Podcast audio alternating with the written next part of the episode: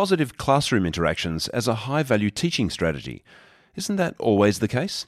Hello, I'm Colin Klupiec, and you're listening to Learning Capacity. This podcast is brought to you by LearnFast, improving student learning outcomes with educational neuroscience since 1999. If you're looking for science based language learning and reading programs for your school or child, visit learnfasthome.com.au. And you can subscribe to this podcast completely for free. Search for Learning Capacity on iTunes or your favourite podcast service, or visit soundcloud.com slash learnfast. Cultures of Thinking is an educational framework that emerged from the work of Ron Ritchhart and the Project Zero team at Harvard University. This episode belongs to an eight part series where I delve into each of the eight cultural forces that, according to Ron Ritchhart, we must master in order to truly transform our schools. My guest in the series is Simon Brooks, who spent years implementing cultures of thinking into his classrooms and now helps teachers introduce the framework into their schools. In this series, we'll take a closer look at each of the eight cultural forces with an emphasis on practical ways to implement the theory behind it all. This is part 7, where we discuss the cultural force of interactions.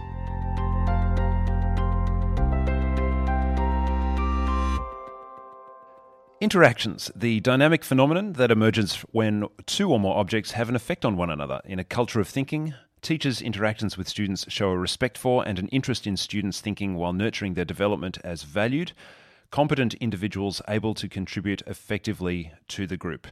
Simon, isn't this what teachers have always been doing? It doesn't really sound that radical to me. Do we need a culture of thinking to make this happen? Hmm. Yeah, thanks for the question, Colin. And Agreed. I think it's what great teachers have always been doing. Great teachers are warm, caring, positive, genuine people who often have a great sense of humor and, and they push students to think for themselves. We can probably all think of teachers that we had like this when we were children and and we can probably think about just people in the world that we know, not necessarily linked to the world of education, who demonstrate those type of qualities do we need a culture of thinking to make this work? Is your question? You know, to nurture this idea of meaningful student to teacher interactions, which which promote a place where thinking is at the foremost. Well, this is an important part of thinking about interactions. I think it's important not just to assume that these type of characteristics are the, uh, to do with the personality of a teacher something that they have an, an innate part of who they are. Because if it's that, then the implication is that teachers can never get better. It's just a, a part of their personality, they've got it or they haven't.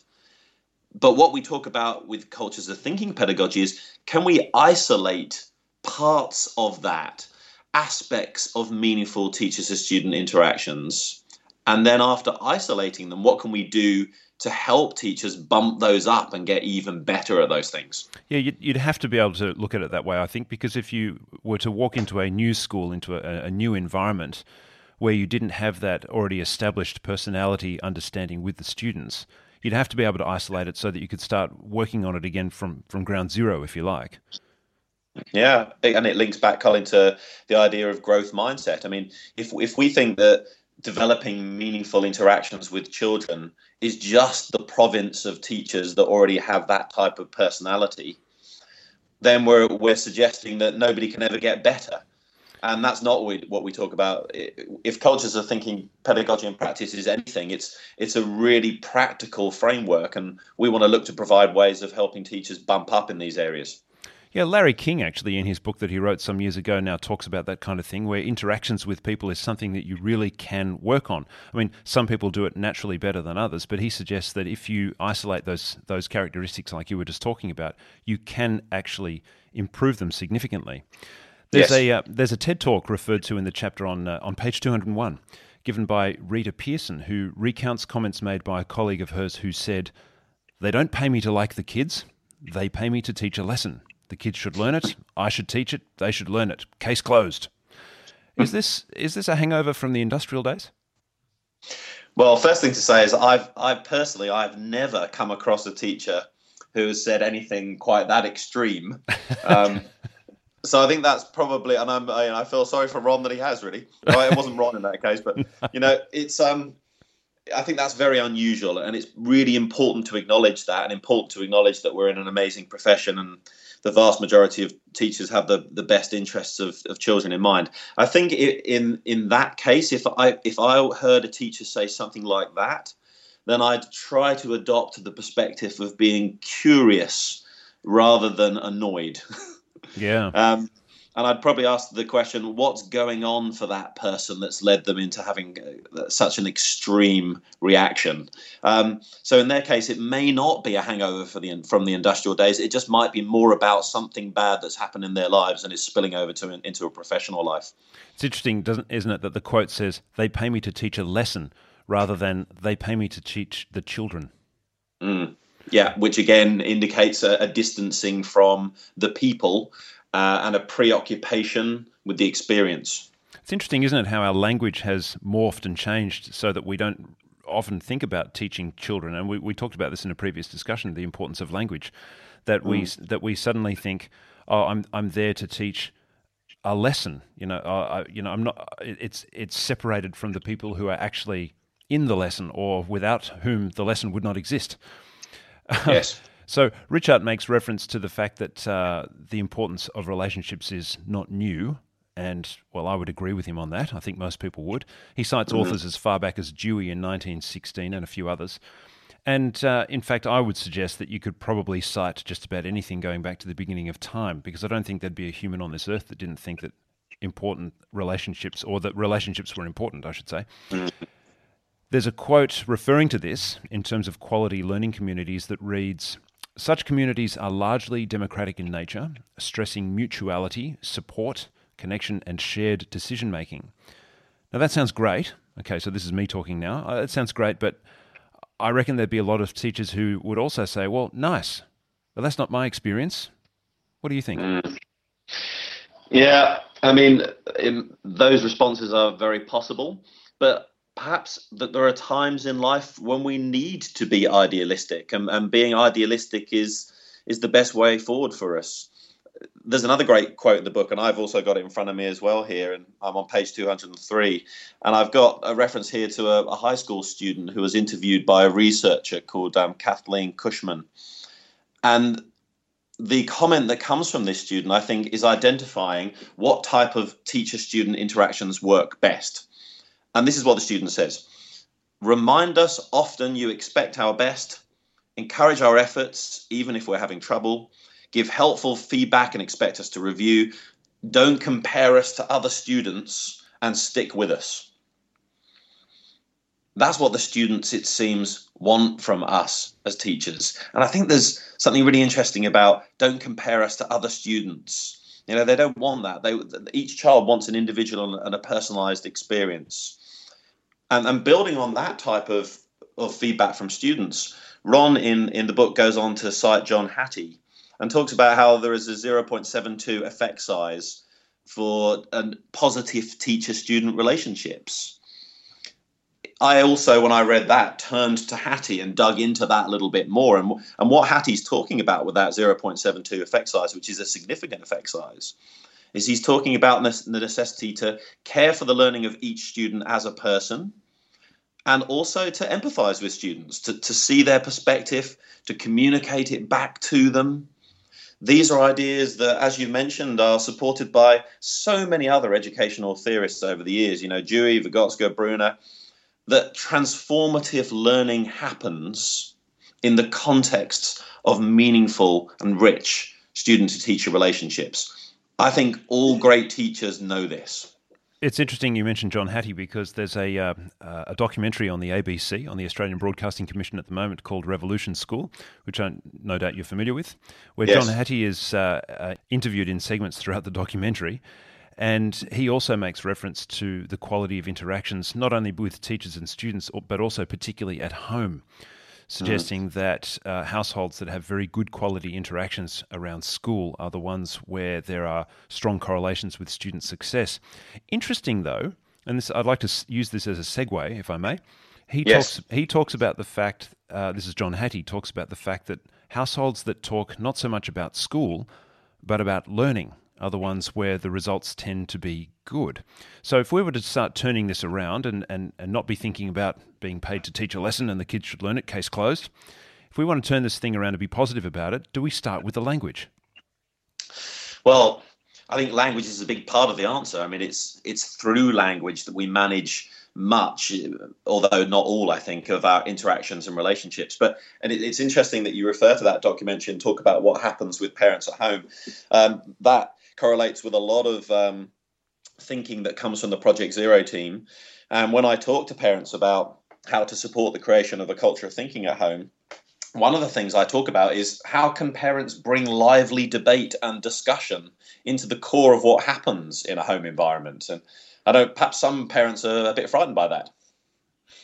Yeah, well, I've I've noticed that just watching the documentary and, and reading through this uh, this chapter again has actually influenced the way I talk to my son. So at the end of the day, I have actually noticed now that I will say to him, "So how was school today?" And he'll say, "Oh, it was good." And I thought, "Well, hang on a second, I could change that around. Just a very slight change in my language can make a big difference." And so I say to him things like, "What did you learn about today?" So we're talking about the learning, and I tried that just yesterday, and he said, "Well, we learned about India." And I was able to then start another interaction, which then said, "Oh, that's interesting. Tell me something about it." And then he mm. said, "Well, you know, you don't drink the water out of the taps necessarily because the water's not safe, etc. And then he talked about a few other cultural issues as well. And I thought, isn't that interesting? Just with a very small change of language, you can actually turn things around pretty quickly. And, and Ron writes about the next bump up, even after what did you learn today, is to ask what what great questions did you ask today? Um, and kids very quickly receive the message that, uh, okay, I better make sure I ask some good questions at school. Um, and then that can lead to the transference of those rich discussions in, in, at home as well. If we can build a culture as parents at home where children are involved in lively debate, where they have to justify their ideas, where there is an expectation almost that they become passionate about thinking, well, that has a huge impact on the on the type of learner that they become. Interactions in the classroom can often be quite dull, and there's a, a, classroom pattern that's mentioned in the chapter called Question Response Evaluate, or QRE. I suspect that this kind of interaction, which has been happening for a long, long time and probably quite regularly, needs to take some responsibility. Can you talk us through that? Yes. So um, QRE stands for, so the Q stands for a question from the teacher, the R stands for a response from the student, and then the E stands for some sort of evaluation that again comes from a teacher. So, um, in its most simplistic form, that could be something like, "Okay, class, what year was the spinning jenny invented?" And then a voice pops up, "1764," and the teacher says, "That's right." Excellent, great work. Well, that would be um, that would be a, a, one form of a QRE it wouldn't necessarily have to be quite that simplistic. So, uh, and another version of that might be, um, why was the spinning jenny invented? And a voice pipes up to speed up cotton production. And then the teacher might respond with something like, "Oh, yes, well, you're on the way to understanding that." And it was a response to the fact that cotton production could not keep up with the demands of the textile industry. Um, so there, it's perhaps a little bit more developed. But what's happening there, I think, in this QRE structure is that it's just fundamentally teacher centered. It's about it's about an exchange between a teacher and a student. It can become what we've talked about in previous conversations, which is a game of guess what's inside a teacher's head. Um, there's a wonderful teacher called Cameron Paterson who's actually mentioned in in uh, Ron's book here, and I believe you've interviewed Colin in a, in a previous conversation. And he's been a colleague of mine, former colleague of mine. There we are. And Cameron talks about this type of interaction as something called popcorning. The metaphor is interesting. it's the idea that in the in the same way that when we and I'm going to think uh, about popcorn in the microwave now, that when we pop it in there, individual kernels of corn start popping, but that popping is happening in isolation. Each pop is disconnected from another pop. Whereas an, an alternative metaphor that um, Cameron has come up with, and I think works with his students on this metaphor, that you know they understand this metaphor, is the notion of ice cream coning. Um, now, I personally prefer ice cream popcorn anyway, so it works well for me on many levels, Colin. yeah, it works um, for me too.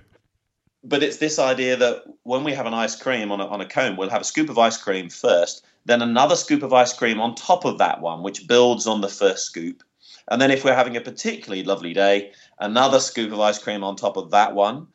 And the difference here, rather than popcorning, ideas um, bouncing around in isolation.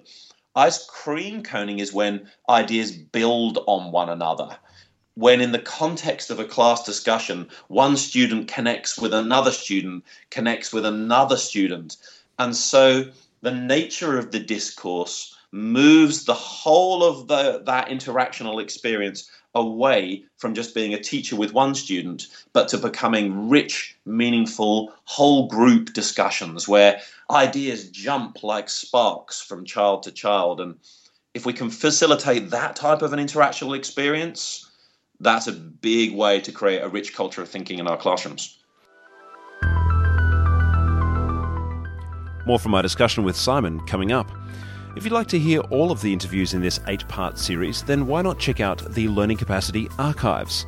You can search for Learning Capacity on iTunes or your favourite podcast service, or visit soundcloud.com slash learnfast.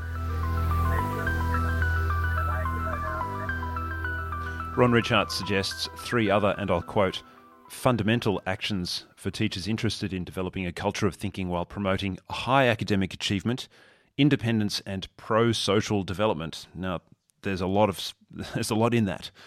And yes. the, three, yeah, the the uh, the three fundamental actions he talks about are being non-directive, pressing for thinking, and supporting student autonomy. Let's take a brief look at each one of those. We'll start with being non-directive.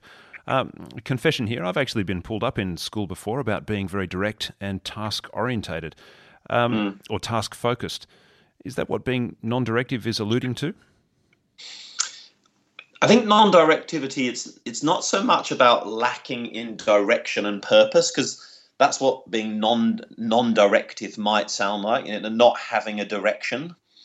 But rather what non-directivity is about is the notion that the teacher isn't the one in control all of the, all of the time that it's it's the students ideas and contributions that are guiding the learning experience non-directivity happens when students know that their ideas and their contributions are the basis for how the whole lesson is developing.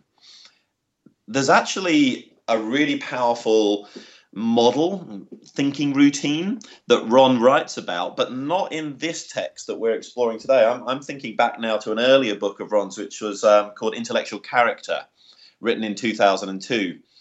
And he introduces a, a model there which is really powerful. And, and as a teacher, I've used a lot. It's called the leaderless discussion.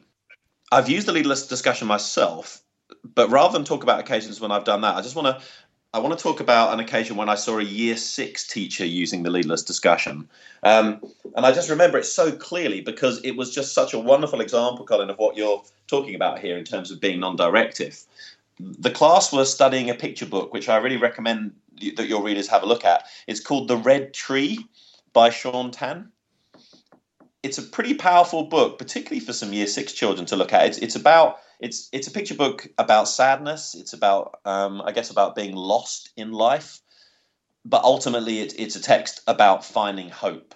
Um, and so that's the the message that comes at the end of it. So you you know you're not feeling deeply depressed by the end of the experience. Sure. But it, you know it's it's it's a really really rich read that speaks to important parts of the human condition.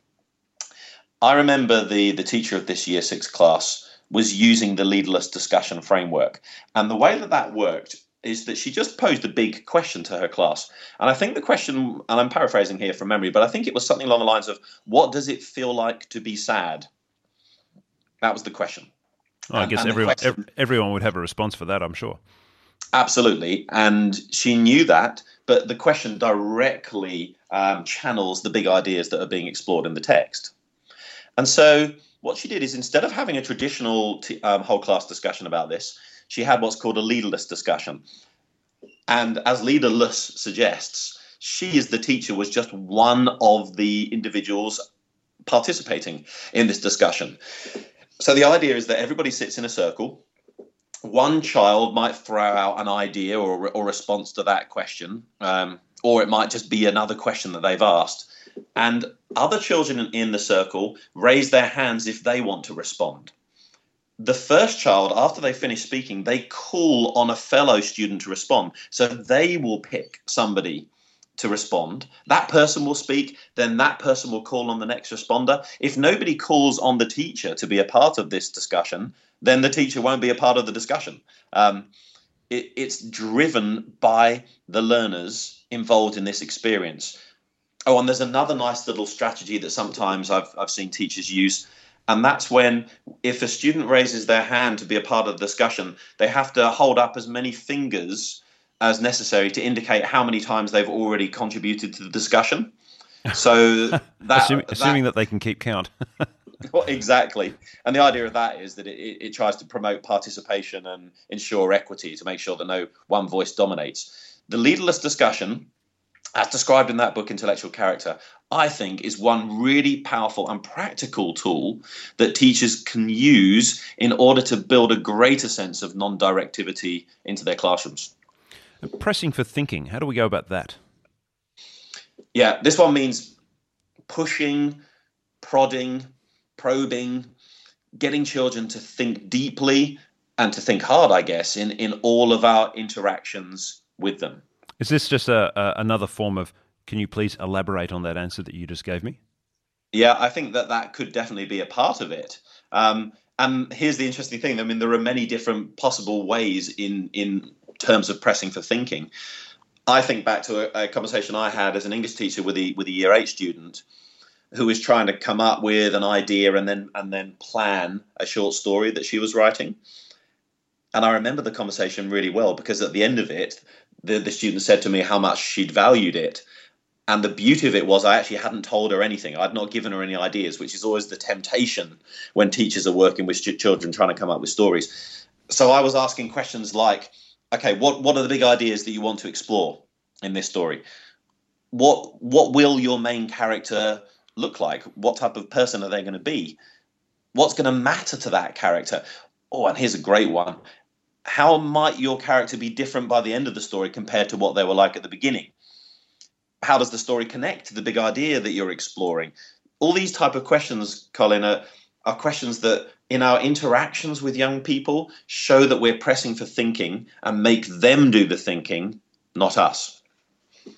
Supporting student autonomy is one of those ones where I think the uh, the concept of two truths held in tension kicks in. Certainly, certainly does for me because yes, we do want students to be autonomous. We want them to be uh, uh, independent, and uh, you know, one of the uh, popular terms is self-directed.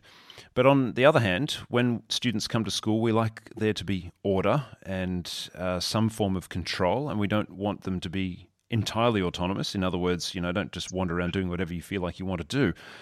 So, how do we bring those two together? How do we support student autonomy whilst still maintaining some sort of regularity and order within our schools? Yeah, and there's there's lots of ideas bouncing around in that question. It's whether we're talking about control in terms of intellectual control or behavioral control. Obviously, there still need to be those behavioral routines in place in schools because children are children and not yet adults. And even a lot of adults need behavioral routines to be in place, I think, as well. Um, but if we focus here on sort of on intellectual autonomy, um, well, I don't think that that means the same as laissez-faire. I don't think it means the same as just abandoning children and saying, off you go, think and learn on your own. But we still need to provide the scaffolding to help them develop a sense of personal autonomy in terms of their thinking there's a routine for that as well. There's a routine for pretty much everything in life, I think. Um, there's a really effective one called Microlabs mm-hmm. that a number of teachers uh, around the world use a lot.